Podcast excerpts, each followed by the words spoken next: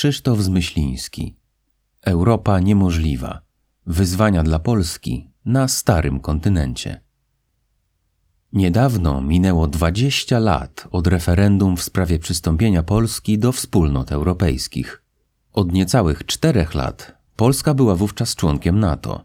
Obie te akcesje poprzedził intensywny okres przyzwyczajania nas do myśli, że polskie interesy leżą wyłącznie w Europie Zachodniej, a aspiracja do zjednoczonej gospodarczo Europy i do wspólnoty atlantyckiej stała się polską racją stanu. U źródeł tego procesu postawiono dogmat, że Polska należy do tego wyjątkowego geograficznie i kulturowo obszaru. Jednak dogmat ten był w wielu aspektach zarówno ahistoryczny, jak i fałszywy.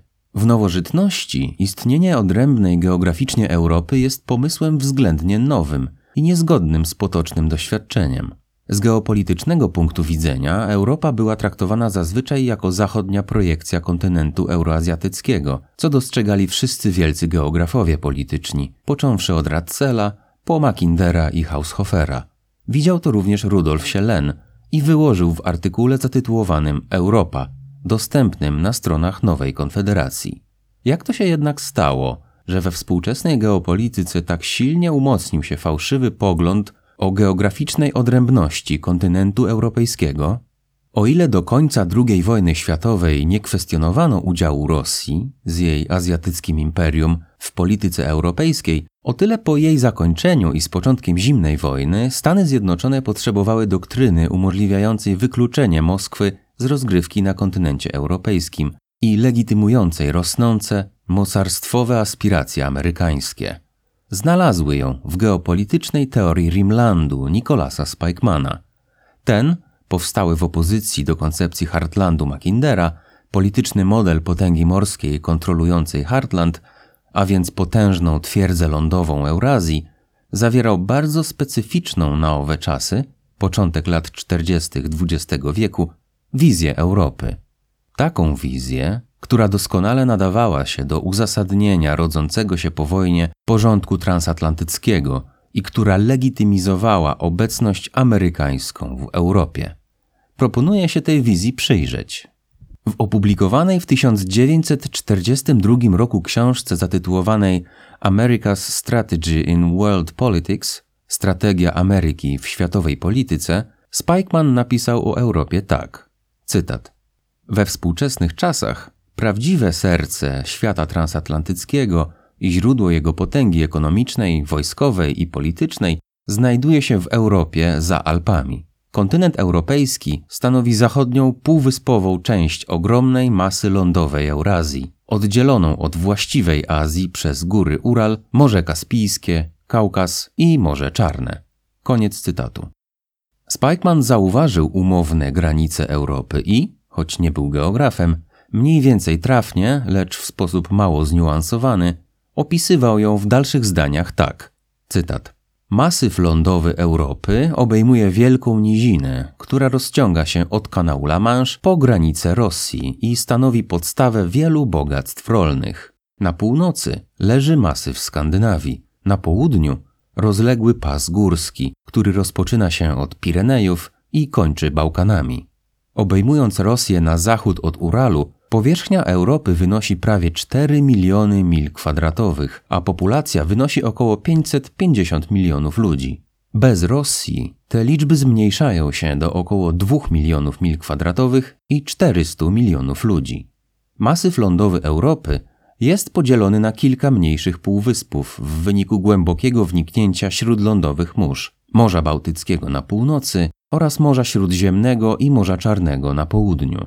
Istnienie tych śródlądowych i przybrzeżnych mórz oraz możliwość głębokiego penetrowania i żeglowności rzek tłumaczy znaczenie transportu wodnego i istotność potęgi morskiej w europejskich wojnach, a to ostatnie jest wzmacniane faktem, że Europa jako całość zależy od importu z zagranicy zarówno żywności, jak i surowców.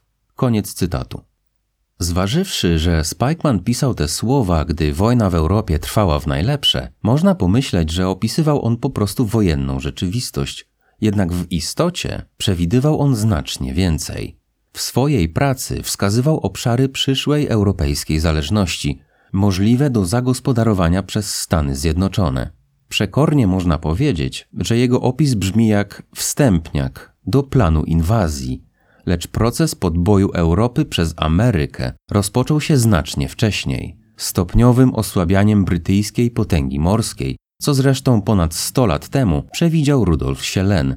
Więcej na ten temat w książce Państwo jako żywy organizm, opublikowanej w wydawnictwie Zona Zero w 2021 roku. W Europie na drodze Ameryki stała tak naprawdę tylko Rosja. W sferze pojęciowej można było ją z Europy wykluczyć tylko poprzez jej marginalizację na niecywilizowanych obszarach Europy Wschodniej. W tym samym rozdziale swojej książki Spikeman bardzo wyraźnie podkreśla zróżnicowanie Europy i tak rozgranicza Europę zachodnią i wschodnią. Cytat. Bogactwo mineralne kontynentu jest ogromne, a jego złoża żelaza i węgla stanowią podstawę rozwoju przemysłowego, który wspierał wysiłki wojenne kilku państw. Rozmieszczenie węgla i innych minerałów w szerokim pasie biegnącym od środkowej Anglii przez Artois, Ardeny, Zagłębie Rury, Saksonię i Śląsk odpowiada za geograficzne rozmieszczenie przemysłu na kontynencie oraz za znaczenie przemysłowe Wielkiej Brytanii, Francji, Belgii i Niemiec. Przed wielką industrializacją Rosji w okresie komunistycznym Europa była podzielona na dwie ostro zróżnicowane strefy: zachodnią Europę z przewagą przemysłową i miejską oraz wschodnią Europę, głównie rolniczą i wiejską. Koniec cytatu.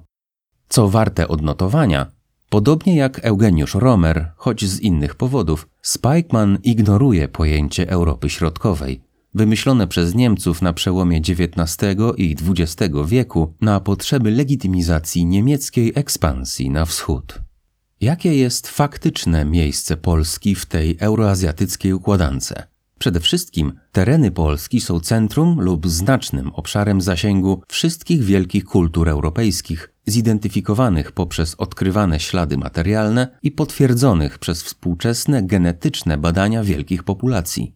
Również nasz język i kultura świadczą o długim okresie przynależności do wielkiej i różnobarwnej cywilizacji Eurazji. Choć może być to dla wielu zaskoczeniem, nasze swojskie mity założycielskie, takie jak chociażby Krak, Wawel, Lech, mają swoje dokładne odpowiedniki w starożytnej Persji, przy czym nie da się w sposób pewny potwierdzić kierunku ich migracji.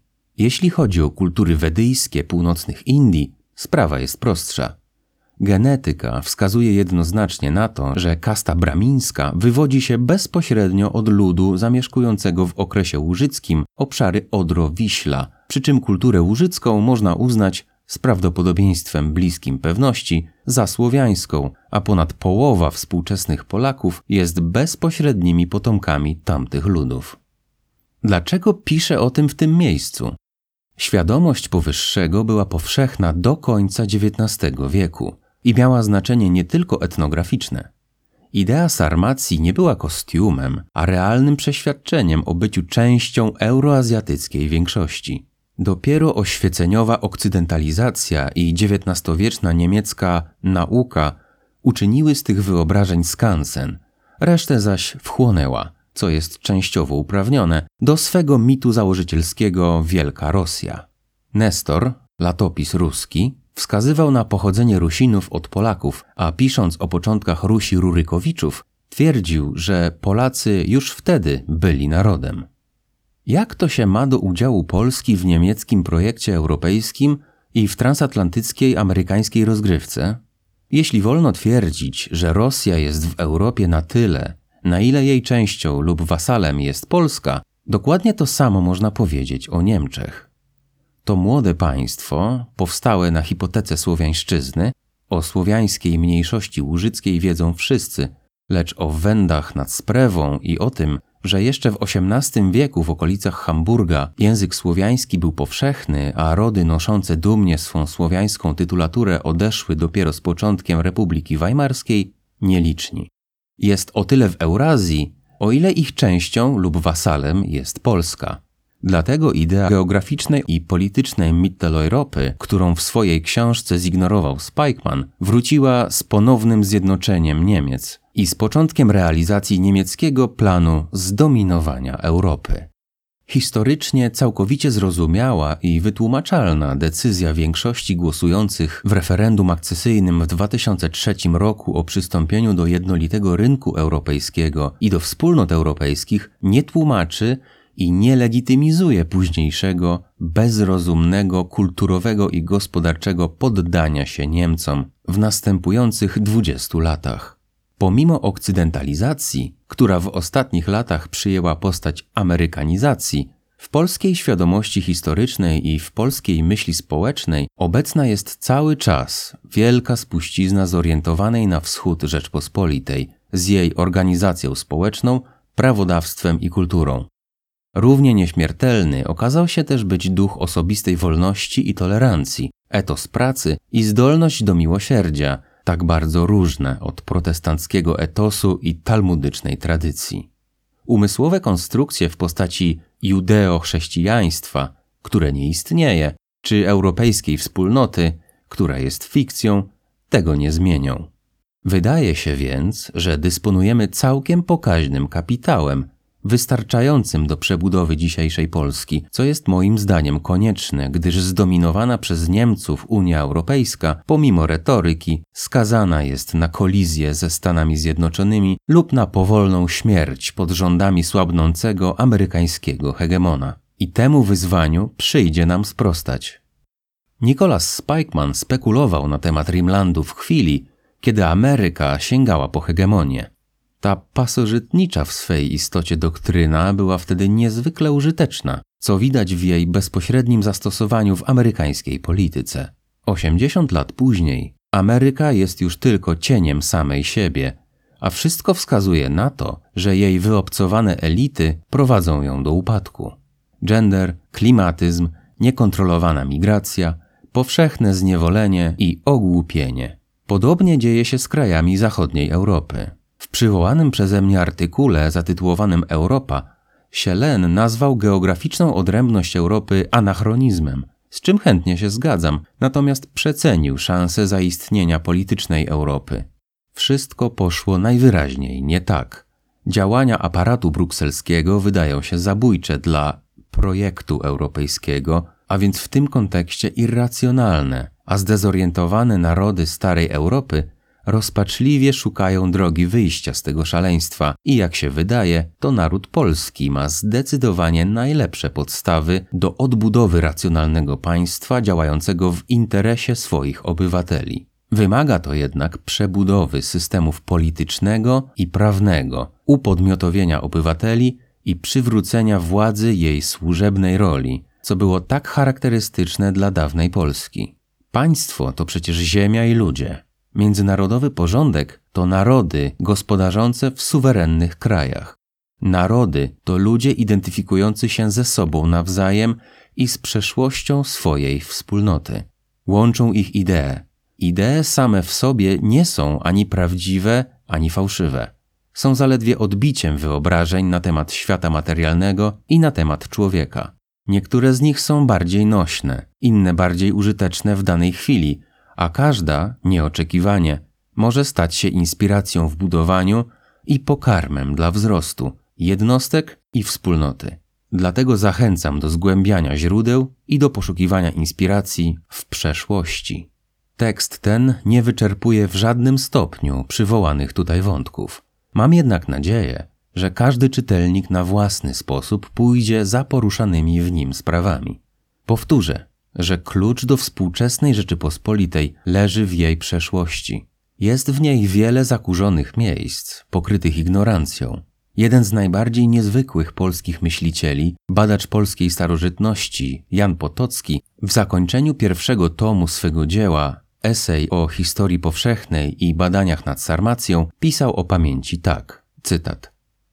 Podobnie jak dźwięki, które kołyszą naszym dzieciństwem, zabawy, którymi się cieszyliśmy, wspomnienia dawnych czasów, wspomnienia o bohaterach są nieusuwalne z naszej duszy i są lepsze niż jakiekolwiek inne uczucie, które przywiązuje nas do naszej ojczyzny. A która historia będzie bardziej płodna w heroiczne opowieści niż ta o ziemi tak wiele razy zdewastowanej przez masy rosyjskie i przez bałwochwalcze ludy Litwy, Estonii i Jaćwierzy? O ziemi bronionej z jednej strony przed dziećmi Chingishana, z drugiej przed elitą rycerzy niemieckich. Nasze pola, świadkowie tej wielkiej rzezi, wciąż są obsiane kopcami, które ręce wojowników wzniosły nad szczątkami ich wodzów, zebranymi podczas wojny. Niektóre z ich grobów były już uczczone w poetyckich pieśniach. W moich badaniach mogą znaleźć swoją prawdziwą historię.